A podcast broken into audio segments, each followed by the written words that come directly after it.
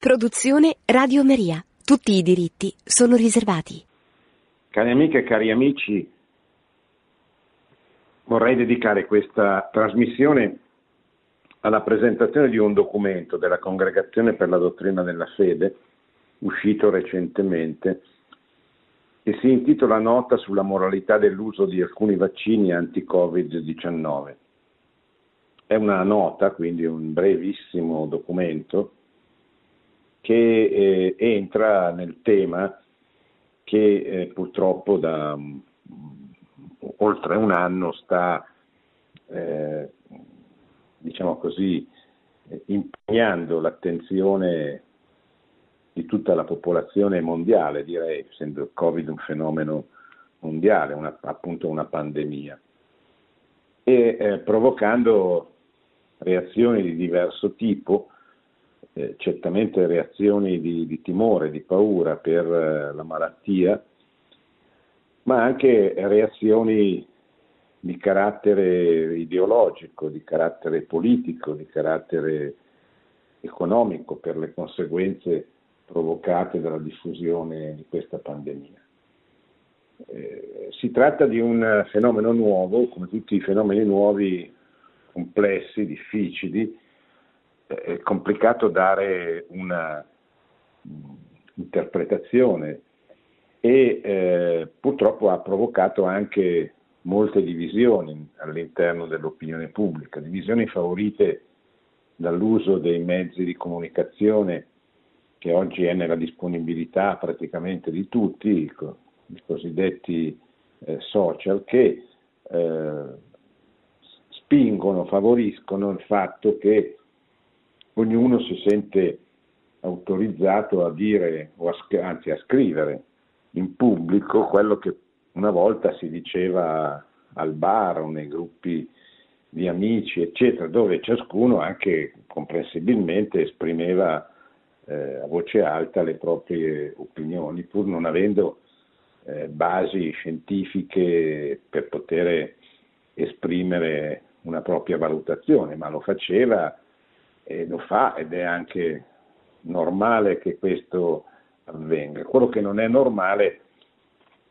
è quando questo avviene una, sulla pubblica piazza, diciamo così, dei, dei social e eh, viene fatto con uno spirito eh, polemico, carico di, di polemiche esagerate, fuori luogo,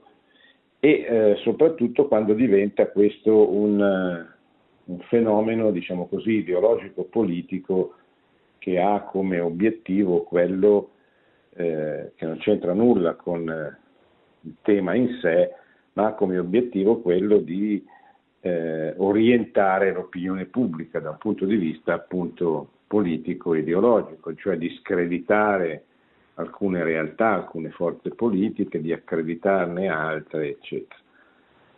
La comunicazione poi è stata, diciamo così, anche caratterizzata da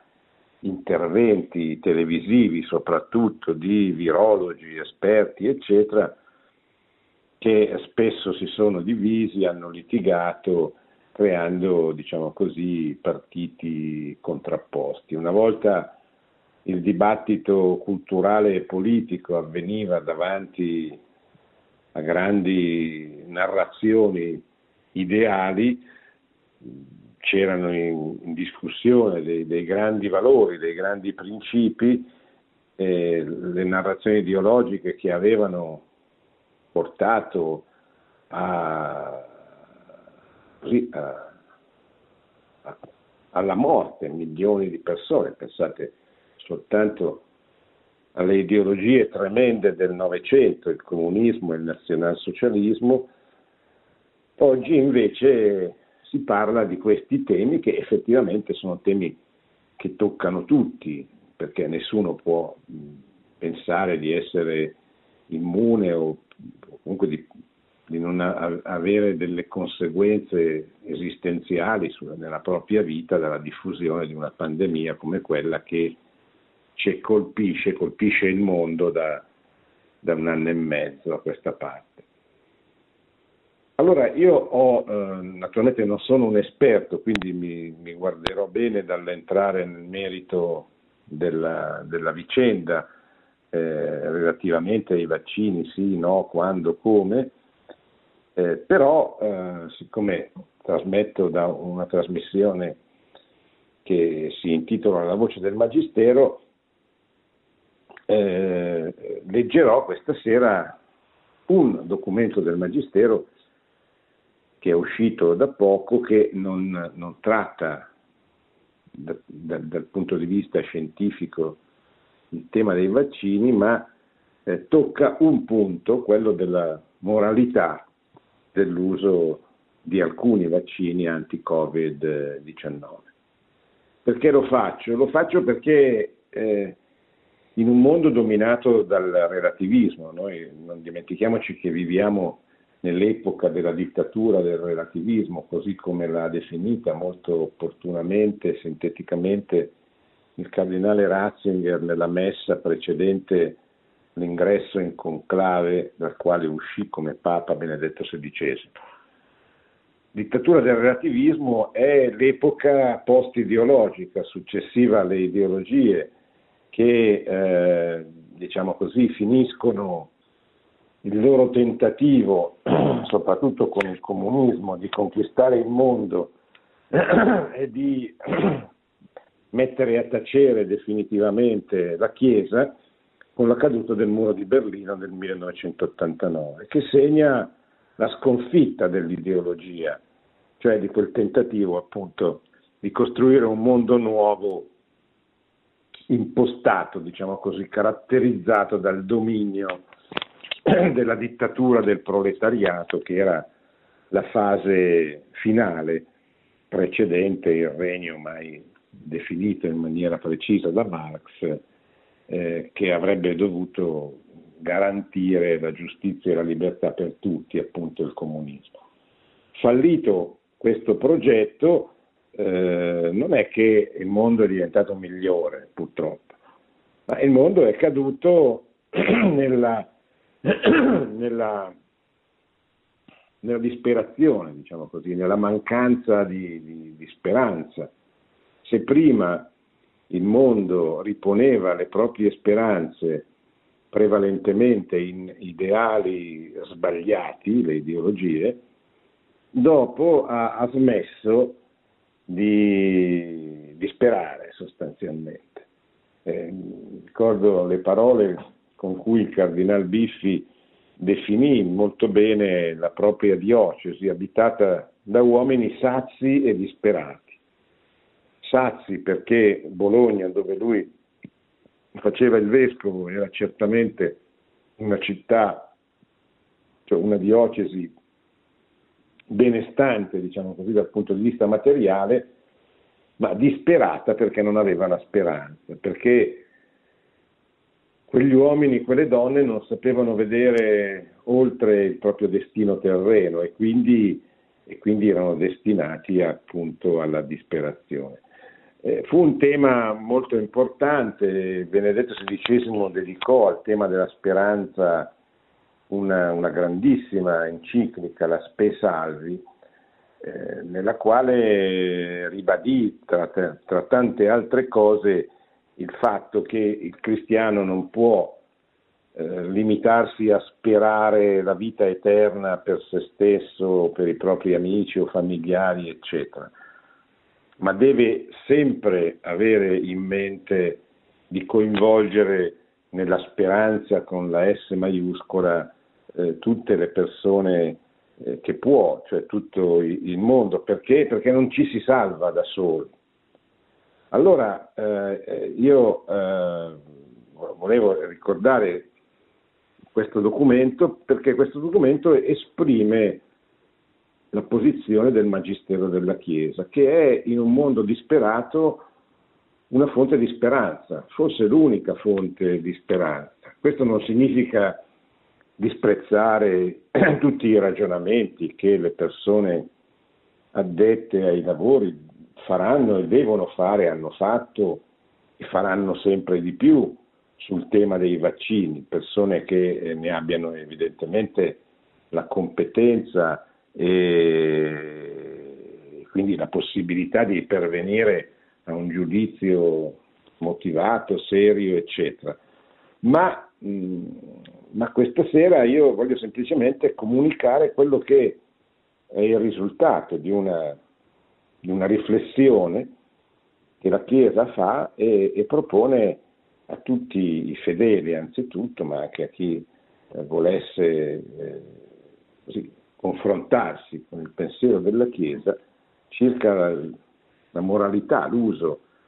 l'uso secondo morale, secondo i principi morali di alcuni vaccini sul, sul, sul anti-Covid-19. La questione dell'uso dei vaccini in generale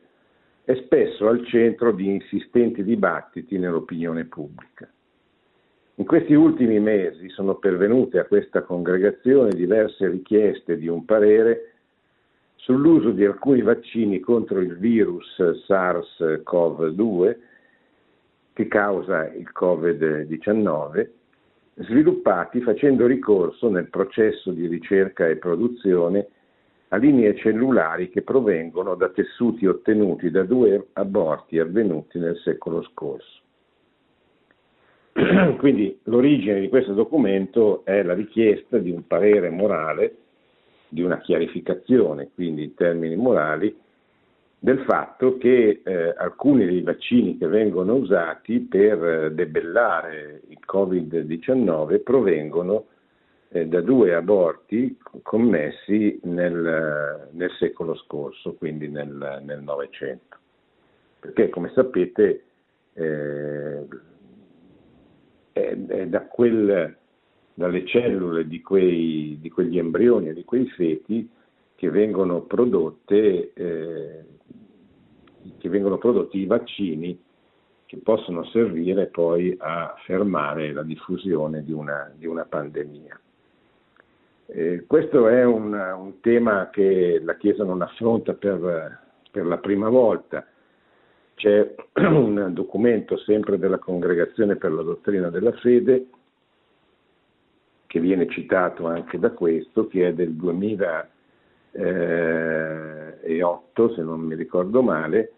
Dignitas Persone, dell'8 dicembre 2008, che al numero 34 e 35 affronta proprio questo tema e eh, ribadisce la condanna non solo dell'aborto, ma dell'uso degli embrioni o dei feti per, eh, per mezzi anche leciti e legittimi, cioè questo non è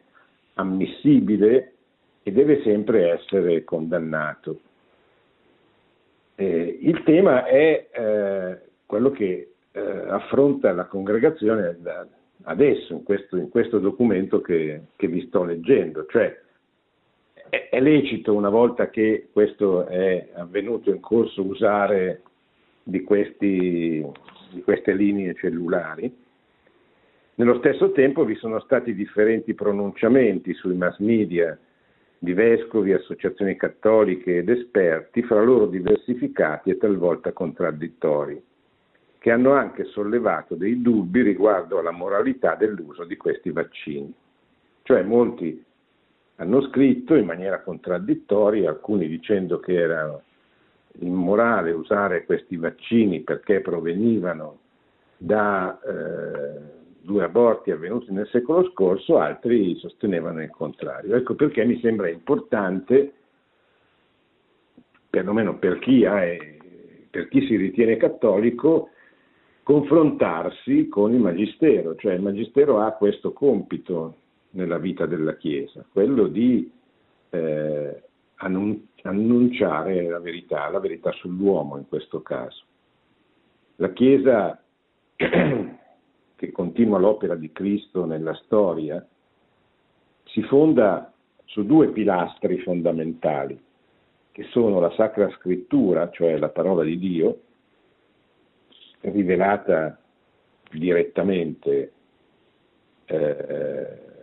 ispirata, diciamo così, nell'Antico, nell'Antico e nel Nuovo Testamento, e la tradizione, cioè la trasmissione del pensiero di Cristo, dell'opera, del, del, del, diciamo così, della rivelazione che Cristo ha fatto con la sua vita pubblica e che ha affidato alla Chiesa il suo corpo che continua nella storia a, a, che porta avanti nella storia la testimonianza di, di Cristo. Lo strumento attraverso cui eh, questa tradizione viene trasmessa e viene comunicata è il Magistero, il Magistero dei Vescovi, il Magistero del Papa anzitutto, del Vescovo di Roma e di tutti i Vescovi in comunione con lui, perché eh, Gesù ha garantito l'assistenza dello Spirito Santo quando il Papa e i Vescovi parlassero in tema di, di fede e di morale, impegnando la propria autorità ricevuta appunto da Dio stesso. Quindi quando parliamo del Magistero non parliamo di un'opinione per quanto autorevole, scientificamente fondata, di una persona competente, eccetera, ma parliamo della Chiesa di Cristo, della Chiesa di Dio, di Dio che parla attraverso il Magistero agli uomini e agli uomini che evidentemente condividono la fede in Cristo, ma a tutti gli uomini, perché il compito della Chiesa è quello di annunciare Cristo e la verità che salva a tutto il mondo. Quindi non stiamo parlando di un testo che può essere sottoposto tutte le critiche, le cautele, eccetera, che eh, è giusto sottoporre per qualsiasi altro pronunciamento umano, ma stiamo parlando di, di qualche cosa che ha un, un'assistenza, diciamo così, che viene dall'alto, che viene da Dio, una garanzia che viene da Dio. Ecco perché diceva per esempio il cardinal Siri a proposito dei documenti del Concilio Vaticano II bisognerebbe leggerli in ginocchio, perché i documenti del Magistero vanno presi eh, appunto come un continuum della rivelazione. Naturalmente questo non garantisce che tutti i documenti del Magistero siano scritti nel modo migliore possibile, non contengano delle incertezze, cioè che non ci sia uno sviluppo e che non ci sia stato uno sviluppo del Magistero nel corso della, della storia, ma garantisce il fatto che la Chiesa con il suo insegnamento non può portare all'errore, cioè non può portare i fedeli a condividere un errore, un male che li porterebbe, diciamo così, su una via sbagliata, sulla via non della salvezza, ma sulla via, diciamo così, del, de, della, su una, sull'allontanamento dal, dalla salvezza. Su questo argomento vi è già un importante pronunciamento della Pontificia Accademia per la Vita, dal titolo Riflessioni morali circa i vaccini preparati a partire da cellule provenienti da feti umani abortiti del 5 giugno del 2005. Quindi, in materia si è espressa questa congregazione con l'istruzione Dignitas Persone dell'8 settembre 2008, in particolare i numeri 34 e 35 che ribadiscono la condanna dell'uso strumentale di feti o di embrioni per, eh, per, anche per ragioni, diciamo così, legittime e, e, e, e utili. Nel, 2007, nel 2017 la Pontificia Accademia per la Vita è ritornata sul tema con una nota. Questi documenti offrono già alcuni criteri generali di rimenti.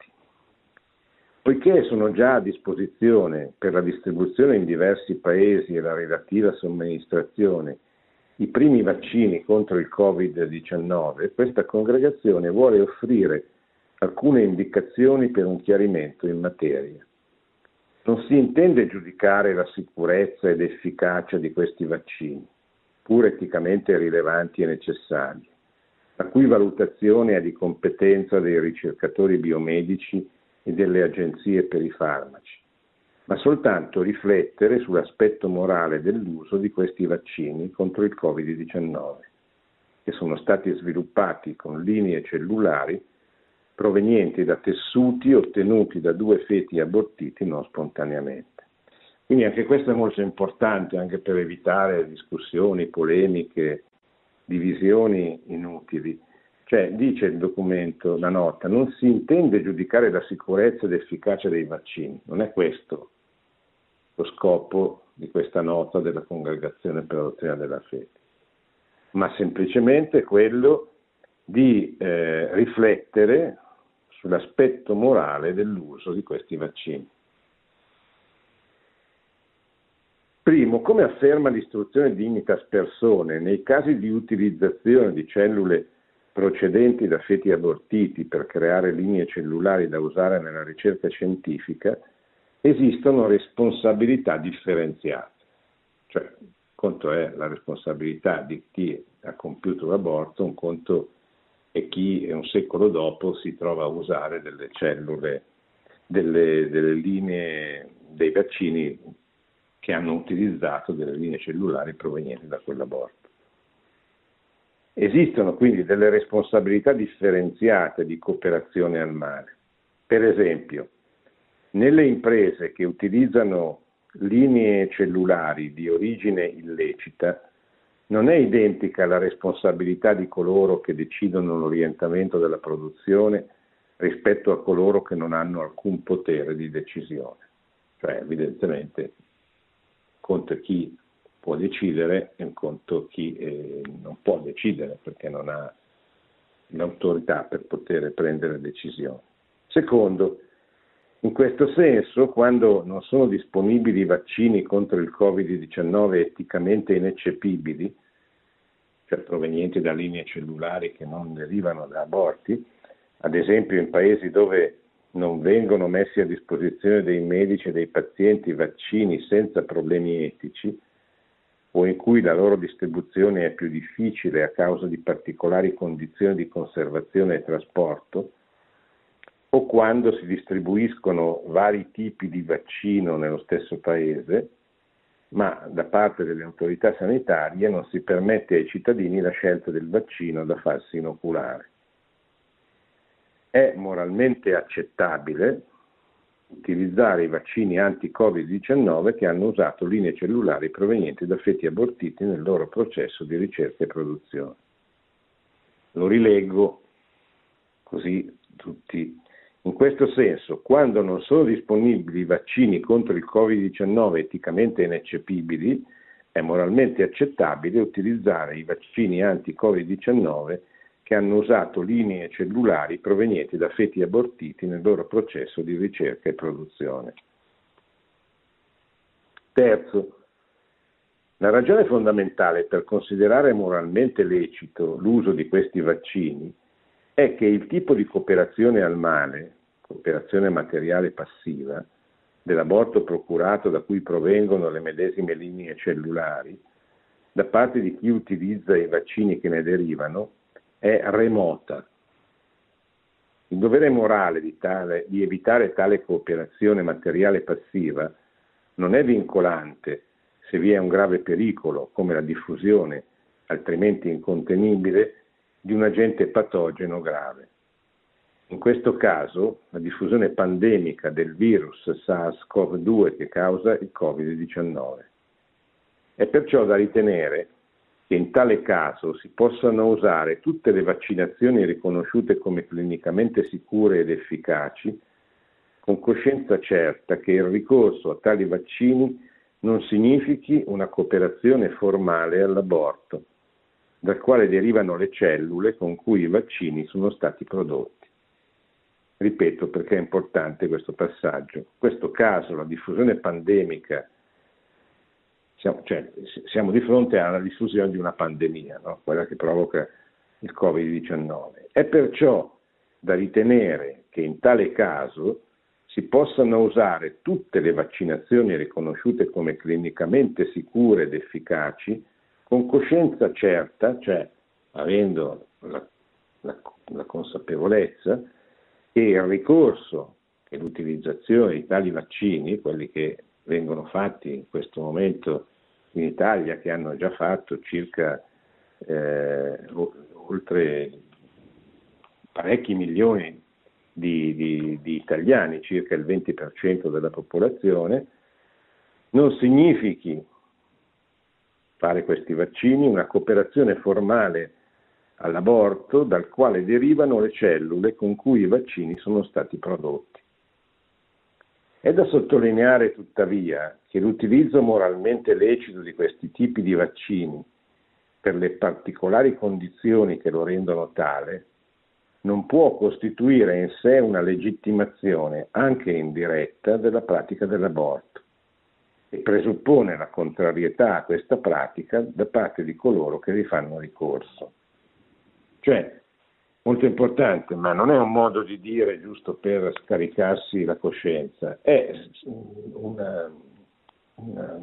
una riflessione importante che distingue i due ambiti. Cioè, un conto è dire eh, di fronte a questa pandemia utilizzo i vaccini che mi vengono proposti, anche perché difficilmente poi il cittadino medio è in grado di distinguere questo proviene da, da linee, eh, questo proviene da, da, da un aborto, quindi da una situazione illecita, questo invece proviene da una situazione che non ha eh, questa problematica. Ma questo fatto, cioè che io cittadino utilizzo questo vaccino, non significa che io posso, per questo motivo, eh, ritenere lecito l'aborto nel caso specifico che è all'origine del vaccino che io sto utilizzando e ancora di più in senso generale cioè come, come mezzo, diciamo così, di, di, eh, di, controllo delle nascite o anche come mezzo attraverso il quale eh, ricavare quelle, quelle linee cellulari che poi sono all'origine del vaccino che sto utilizzando. Infatti, l'uso lecito di tali vaccini non comporta e non deve comportare in alcun modo un'approvazione morale dell'utilizzo di linee cellulari provenienti, procedenti da feti abortiti.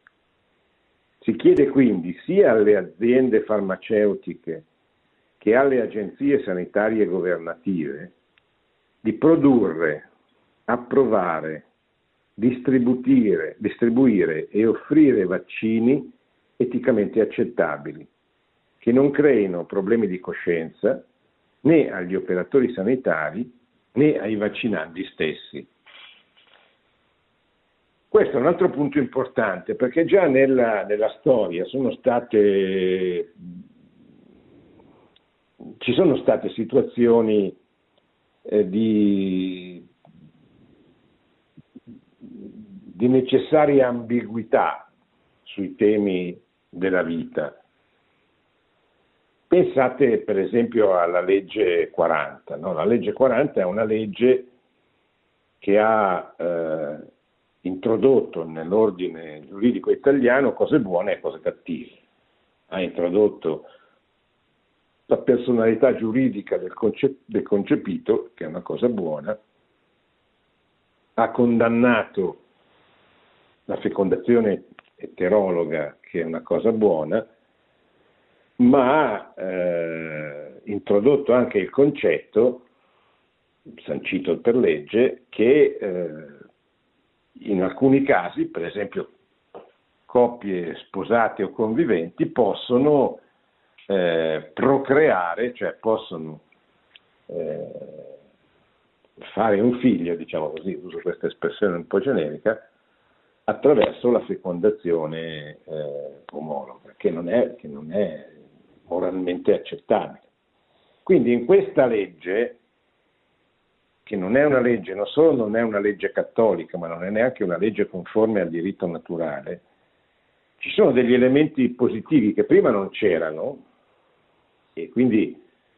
hanno portato un, una positività dentro l'ordinamento giuridico e degli elementi negativi. È una legge ambigua. Eh, qual è stato l'errore con cui si è eh, affrontata questa ambiguità? Che si è smesso di, di sottolinearne appunto l'ambiguità. Cioè è sbagliato, è stato sbagliato l'atteggiamento di coloro che hanno detto siccome non è una legge in tutto conforme al, alla legge naturale, allora è inaccettabile, è indifendibile, perché non è vero. Non è vero, nel senso che lo stesso Magistero, Giovanni Paolo II dell'Evangelium Vitae, ricorda come è lecito e direi che è doveroso fare il bene possibile in una situazione eh, di pluralismo ideologico in un Parlamento dove eh, non si può pensare di fare, perché non ci sono i numeri, le forze politiche per fare una legge come Dio comanda. Ma allora questo, siccome non si può fare una legge come Dio comanda, non si fa nulla, si lascia il far west, quindi si lascia la possibilità la totale libertà senza nessun paletto di fecondazione eh, artificiale, no, si fa quello che è possibile fare. Poi su quello che è possibile fare la responsabilità è dei parlamentari, non è né dei vescovi né dei cittadini né di nessuno, cioè sono loro che possono stabilire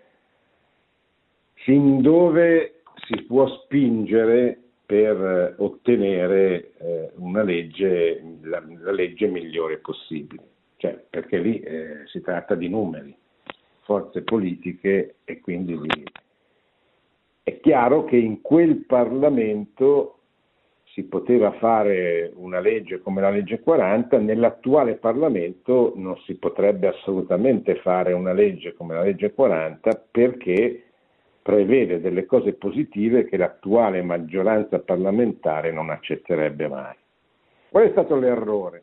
L'errore è stato smettere di dire che quella legge non è una legge conforme alla natura, è una cosa che ha degli aspetti positivi, ma quella, l'errore è stato quello di assumere quella legge, come è successo in altre circostanze, come una cosa eh, talmente positiva da, da, da smettere di far rilevare le, le molte o comunque le negatività presenti nella legge stessa. Qui bisogna evitare di fare lo stesso errore, cioè non è che siccome è lecito come si sta spiegando la nota della Congregazione per la Dottrina della Fede, in questa situazione di emergenza dovuta alla pandemia, utilizzare dei vaccini che provengono eh, da un uso illecito dei, di feti abortiti, allora siccome è lecito farlo perché questo ci aiuta a preservarci da un male, non solo per quanto riguarda la nostra singola persona, ma per quanto riguarda il, il bene comune, allora dobbiamo smettere di dire che eh, è illecito non solo l'aborto, ma anche l'aborto in quelle circostanze che poi fa, fa, permettono l'uso di, di cellule per esperimenti che poi diventano di fatto eh, vaccini, eccetera. Ecco, questo è un errore grave che dobbiamo evitare di ricommettere, che come abbiamo fatto per esempio nei confronti della legge 40. Nello stesso tempo appare evidente alla ragione pratica che la vaccinazione non è di norma un obbligo morale e che perciò deve essere volontaria. In ogni caso, dal punto di vista etico, la moralità della, vac- della vaccinazione dipende non soltanto dal dovere di tutela della propria salute, ma anche da quello del perseguimento del bene comune. Bene che, in assenza di altri mezzi per arrestare o anche solo per prevenire l'epidemia, può raccomandare la vaccinazione. specialmente a tutela dei più deboli ed esposti. Coloro che comunque per motivi di coscienza rifiutano i vaccini prodotti con linee cellulari procedenti da feti abortiti devono adoperarsi per evitare, con altri mezzi profilattici e comportamenti idonei, di divenire veicoli di trasmissione dell'agente infettivo. In modo particolare, essi devono evitare ogni rischio per la salute di coloro che non possono essere vaccinati per motivi clinici o di altra natura o che sono, e che sono le persone più, più vulnerabili. Infine, vi è anche un imperativo morale per l'industria farmaceutica, per i governi e le organizzazioni internazionali, di garantire che i vaccini efficaci e sicuri dal punto di vista sanitario, nonché eticamente accettabili, siano accessibili anche ai paesi più poveri e in modo non oneroso per loro, cioè che questi benedetti vaccini siano eh,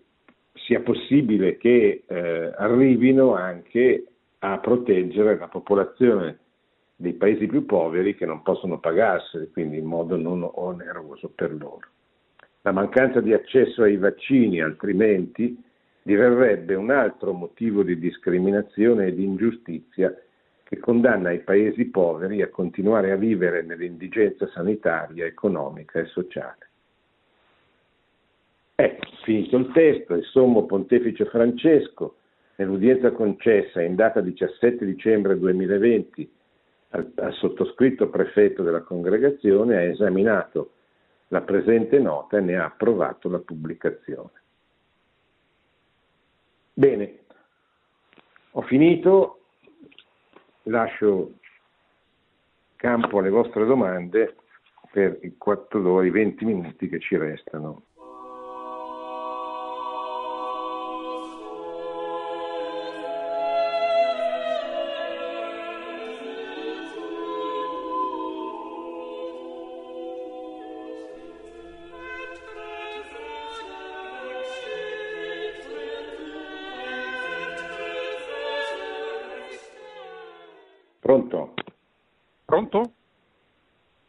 Buonasera.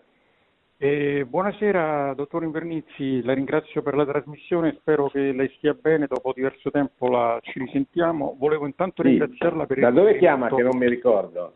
Da Roma, da Da Roma, dove- mi chiamo Marco. Ah, Ro-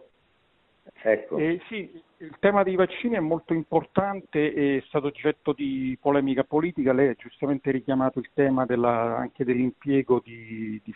diciamo, dei, dei risultati dell'aborto, ma volevo chiederle se lei non, non ritiene che la crisi pandemica a cui abbiamo assistito nel, nel 2020, quindi nel, nel centenario della morte di un grande eh, padre del pensiero sociologico Max Weber non mostri come al di là del, diciamo, della- del lato cristiano la modernità e la postmodernità ormai si affidi a delle soluzioni puramente tecniche e burocratiche, ripeto, assolutamente essenziali. Io sono pienamente a favore dei vaccini,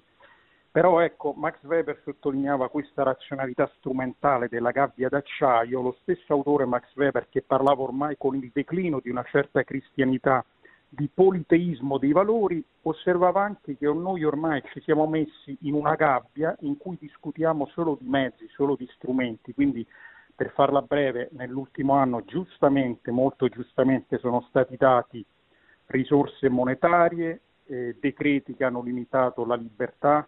vaccini, quindi tutte soluzioni tecniche burocratiche essenziali, ma che provengono dall'esterno e che riguardano i mezzi, mentre ogni dibattito sui fini, sui valori, sulla direzione di marcia, eh, anche solo sulle cause di questa pandemia,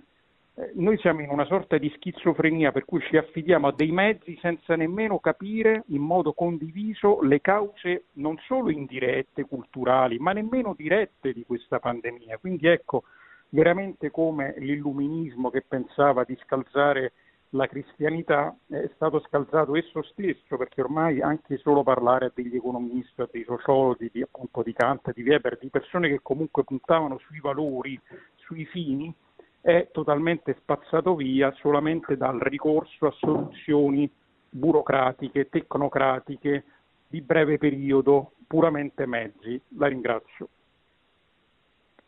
Sì, condivido l'analisi, eh, però credo che questo sia un problema che precede eh, la pandemia, nel senso che eh, cioè lei ha descritto eh, una società che progressivamente ha perso di vista il suo centro, il suo, i suoi fondamentali e quindi di fatto diventata, sta diventando una società tecnocratica, cioè dove per tenerla insieme, per affrontare i problemi che emergono, rimane soltanto la tecnica che il cittadino utilizza eh, senza capire bene che cosa sta utilizzando, ma semplicemente perché questo eh, gli sembra garantirgli la, la, la, vita. Ma è proprio qui il problema. Eh, problema è che eh, la, la, vita, la, vita terrena eh, è l'unica cosa che, che, che, che rimane, quindi eh, cioè non c'è eh, non c'è spazio nel dibattito pubblico se non ridottissimo per qualche cosa che vada oltre la vita terrena. Cioè, quindi la vita eterna, la preghiera pubblica. Ecco, da questo punto di vista ha fatto un, un buon lavoro, secondo me, il Papa negli anni, nei mesi bui della pandemia con quei suoi gesti eh, di preghiera pubblica che hanno eh, sicuramente attirato l'attenzione del mondo e hanno eh, impedito che eh, la pandemia diventasse un, un, tema esclusivamente, diciamo così, legato a prospettive eh, terrene, ecco, cioè che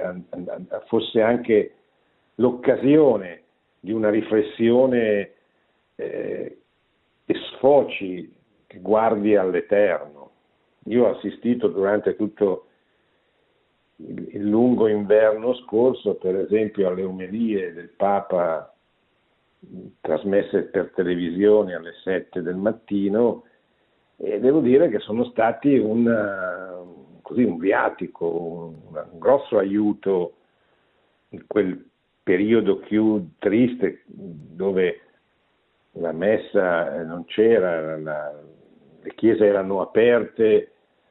ma, ma non c'era la, la, la, celebrazione della Santa Messa, dove spesso per eccesso di zelo, per eccesso di paura, molti parroci avevano addirittura chiuso le chiese o non distribuivano l'Eucaristia, non celebravano, non solo non celebravano la messa, ma non davano neanche la comunione a chi gliela chiedeva, contravvenendo alle regole eh, che la Chiesa stessa ave, aveva dato, eccetera. Ecco, in quel momento buio, devo dire, il comportamento del Papa, di alcuni vescovi,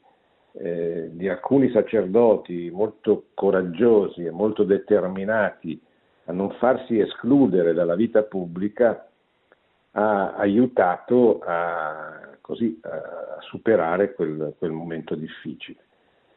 E qui dipende un po' da noi, cioè se, se, se il cristianesimo non, non deve uscire, non vuole uscire dalla vita pubblica, deve farlo, deve starci dentro con competenza, cioè non dicendo cose a caso, ma dicendo cose fondate anche scientificamente il più possibile, ma poi soprattutto mostrando che, che l'uomo non è soltanto, eh, non è soltanto quello che, che passa tot anni sulla Terra e poi scompare definitivamente. Pronto? Sì, pronto, buonasera professore. Buonasera. Eh, Stefano, chiamo da Montignoso, provincia di Massa. E, niente, io la seguo assiduamente, sarò franco professore, questo, questa trasmissione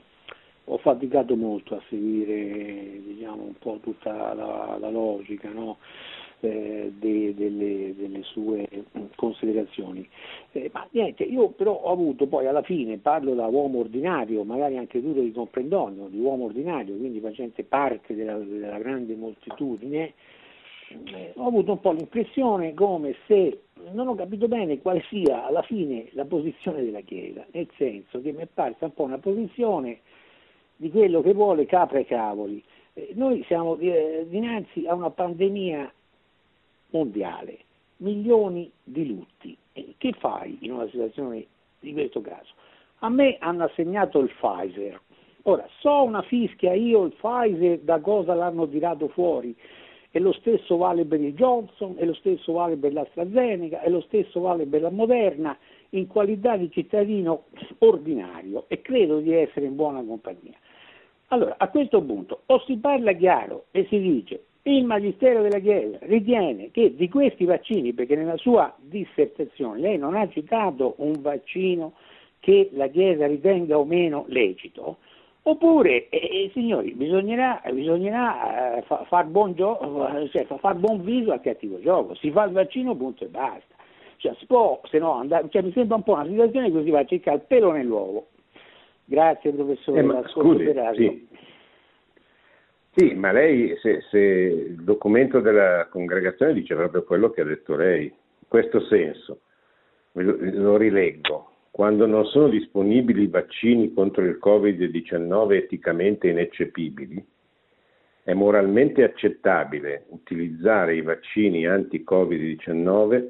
che hanno usato linee cellulari provenienti da feti abortiti nel loro processo di ricerca e produzione. Quindi più chiaro di così direi che non, non si può essere. Cioè è lecito usare questi vaccini per curarsi da una pandemia, per proteggere se stessi e eh, le persone che ci stanno intorno dalla pandemia. Pronto? Pronto, buonasera dottor Invernissi, sono Fausto, telefono da Verona. Sì, buonasera Fausto. Eh, io ho un paio di dubbi in merito al pronunciamento della congregazione e che mm, ho appreso insomma leggendo di qua e di là anche articoli di persone che insomma sono del tutto eh, insomma credibili ecco. La stessa organizzazione mondiale della sanità ha, um, non ha mai pronunciato esserci una pandemia cioè si, si dovrebbe parlare di epidemia ma non di pandemia. Cioè, non è mai stata dichiarata ufficialmente pandemia.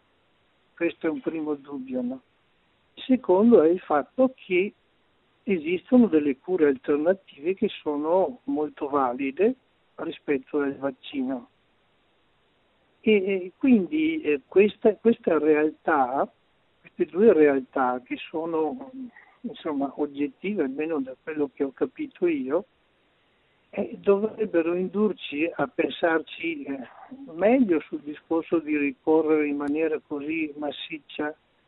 e, e sostanzialmente quasi obbligatoria al vaccino. Eh, grad, grad, cioè un vaccino che comunque è, ha queste, questa, questi aspetti che, che potrebbero urtare la suscettibilità eh, di qualche sì. persona dal punto di vista morale. Poi volevo chiederle il suo parere su un aspetto che io ho sempre eh, così pensato essere una violazione della libertà individuale, cioè fino a che punto la sanità pubblica, lo Stato, eccetera, è legittimato a costringere una persona a sottoporsi a delle cure eh, mediche. Questo forse esula un po' dal, dal contesto. Ecco. La ringrazio per la risposta e per tutto quello sì. che fa. Sì, grazie Fausto. Ma dunque, sul fatto, io eh, ripeto, il, il, documento che ho letto, la nota che ho letto, non, non parla né di cure alternative eh, né eh, dell'uso del termine pandemia o epidemia, ma parla esclusivamente della liceità morale dell'uso di alcuni vaccini. Che poi questi vaccini siano efficaci o meno Beh, questo intanto lo vedremo, però non è eh, l'oggetto di questo eh, documento. Ecco. E quindi io su questo non dico, non dico nulla perché non ho la competenza eh, per, per, dire nulla, dico soltanto così quello che la storia insegna, cioè che eh, le epidemie sono state combattute con l'isolamento, con i vaccini nel corso della storia. Ancora noi, i nostri bambini oggi usano dei vaccini per so, il morbillo piuttosto che quando si va a militare, si face, quando si andava a militare si facevano le famose tre iniezioni che dovevano proteggere il, il militare da tutti i vaccini possibili, immaginabili, eccetera. Eh, io poi non sono in grado di dirle